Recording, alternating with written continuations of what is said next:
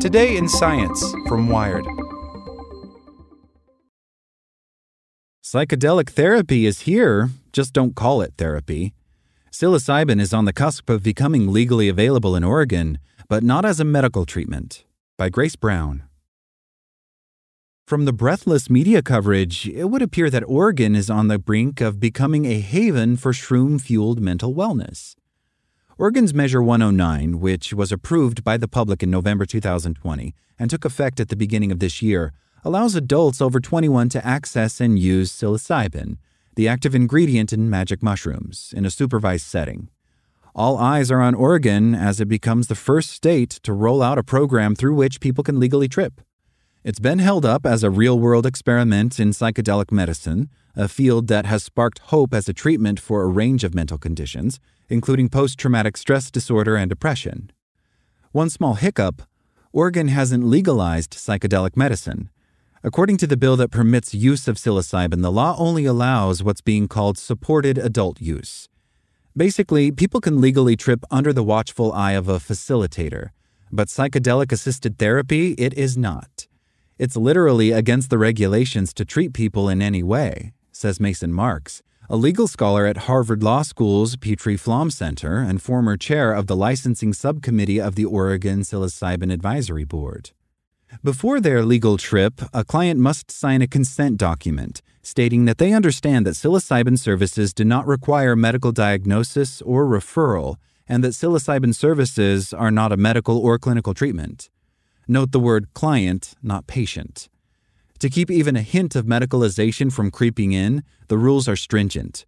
Service centers cannot even be located in the same building as a healthcare facility and facilitators cannot direct or guide clients, only support them. Marks suspects Oregon pursued the non medicalized route because it wanted to create something new that falls totally outside the healthcare system. His impression from his time on the licensing subcommittee was that they were creating a new type of professional, the psilocybin facilitator, who was not a healthcare provider and provided a service that might complement one's healthcare regime but not be a part of it, he says. Think yoga instructors, massage therapists, workout instructors. They're not healthcare specialists, but the services they provide do offer health or psychological benefits. On May 5th, Epic Healing Eugene was the first psilocybin service center to receive the state's new license, and it's set to dose its inaugural client any day now. Facilitators here and throughout Oregon are not required to have any clinical education only a high school diploma and 160 hours of training. In fact, if a guide already has a degree in counseling or mental health, they are not permitted to exercise any skills from that training. Epic Healing Eugene's owner, Kathy Rosewell Jonas, has a 35 year background as a clinical social worker and is a licensed clinical therapist, but will not be allowed to draw on that experience in her practice. Yet, with the hype swirling around psychedelic assisted therapy, it's likely that many will be seeking the drug for its reported therapeutic qualities.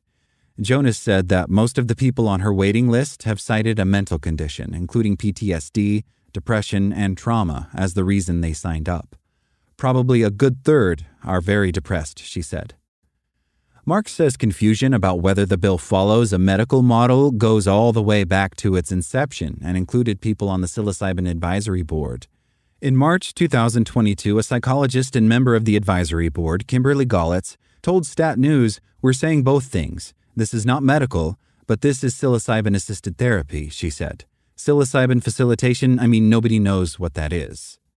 The ballot for Measure 109 itself involves reference to the mental health crisis in Oregon and the preliminary clinical evidence that psilocybin could be a potential treatment.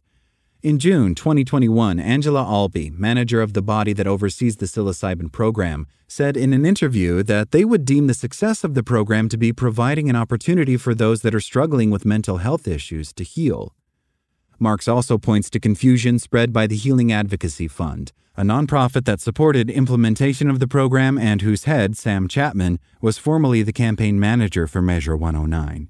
The homepage of its website today says In 2023, Oregonians suffering from depression, anxiety, or addiction or approaching the end of their life will gain access to this breakthrough therapy demonstrated to provide healing and hope. Chapman has said publicly that psilocybin therapy can help address our state's mental health crisis. Perhaps people will be unaware of the distinction or ignore it and just treat Oregon's psilocybin program as psychedelic assisted therapy anyway. Does that matter? Arjan Sarparast, a psychiatrist and assistant professor of psychiatry at the Oregon Health and Science University, or OHSU, believes it does. When we think about psychedelics, we think about the outcomes that we've seen in clinical trials, which are really promising, really favorable, and exciting, he says. However, those environments are dramatically different. The screening, the preparation, the dosing sessions, and the amounts of integration are all different. Everything is, frankly, different, he says. The risk, says Sarparast, is the effect on vulnerable patients. Expectancy bias could inflate their hopes of how effective the experience will be. I worry about somebody with mental health conditions looking for a mystical, transcendental experience to treat their mental health issue and having some challenging things come up, he says. Researchers have speculated that when an individual with a mental health disorder tries psychedelic assisted therapy and it isn't as effective as expected, it can make their condition worse, such as triggering suicidal behavior. And clients may not receive the aftercare they need. The integration component, when individuals take the lessons and insights from a hallucinogenic experience and learn to fold them into everyday life, is optional in Oregon's program, and some may skip it, perhaps because of cost. In studies on psychedelic therapy, an integration element is typically employed. Licensed service centers have already been prepping their marketing materials with therapeutic language. On the Epic Healing Eugene's YouTube channel, Jonas refers to psilocybin as medicine. Another of the service centers, Bendable Therapy, calls the service a psilocybin treatment program that helps candidates exploring adding a new treatment option to their existing mental health path. And in the planning permission application of another approved service center called Shrooms Help Center, the owner, Mike Kirkwood, referred to the services that would take place in the center as therapy. How should those overseeing things clamp down? In an interview, Allbee said the Oregon Health Authority recommends against using the word therapy to avoid confusion. Of course, a lot of this rides on how one defines therapy. For many, it evokes a medically backed intervention, but others might throw the word around more casually. In fact, therapy is not a protected term but Marks thinks the OHA has a responsibility as a public health agency to correct the media when it refers to the psilocybin program as therapeutic. In a comment to Wired, the OHA makes the point that some might call yoga therapeutic. The term therapy is not defined and may not be used consistently by members of the public, says Afiq Hisham, an OHA spokesperson. However, for licensees, all advertising must comply with the bill, which prohibits statements that are deceptive, false, or misleading, in addition to claims of curative or therapeutic effects. Should licensees break these rules, the board would investigate any complaint that is received and work with the licensee to make sure they understand and are compliant with Oregon Psilocybin Services rules, Hisham says. With the marketing on websites and promotional materials, they should be strict about that, Marks says. Setting aside the problem of whether the program is actually therapy, the question of who will be able to afford it remains. At Epic Healing Eugene, a trip with 4 grams of psilocybin costs $3,500. Some centers are offering their services for a cool $15,000. It's been argued that the perceived medical nature of the program could be pushing up prices. Another point of controversy has been whether Oregon psilocybin service centers and facilitators should be required to collect and report data about their business and clients, sparking concerns about client safety and privacy. According to a bill that's working its way through the Oregon Legislative Assembly, beginning in 2025, aggregated data from the program will be shared with OHSU in order to evaluate the outcomes of the psilocybin services provided. Senator Elizabeth Steiner, who introduced the bill and also works at OHSU, wrote that collecting the data will provide researchers and policy analysts with the information needed to make recommendations to improve safety and quality of services, as well as the short and long term results of psilocybin therapy. During her testimony for the bill, Marks says Steiner repeatedly represented the program as medical or therapeutic.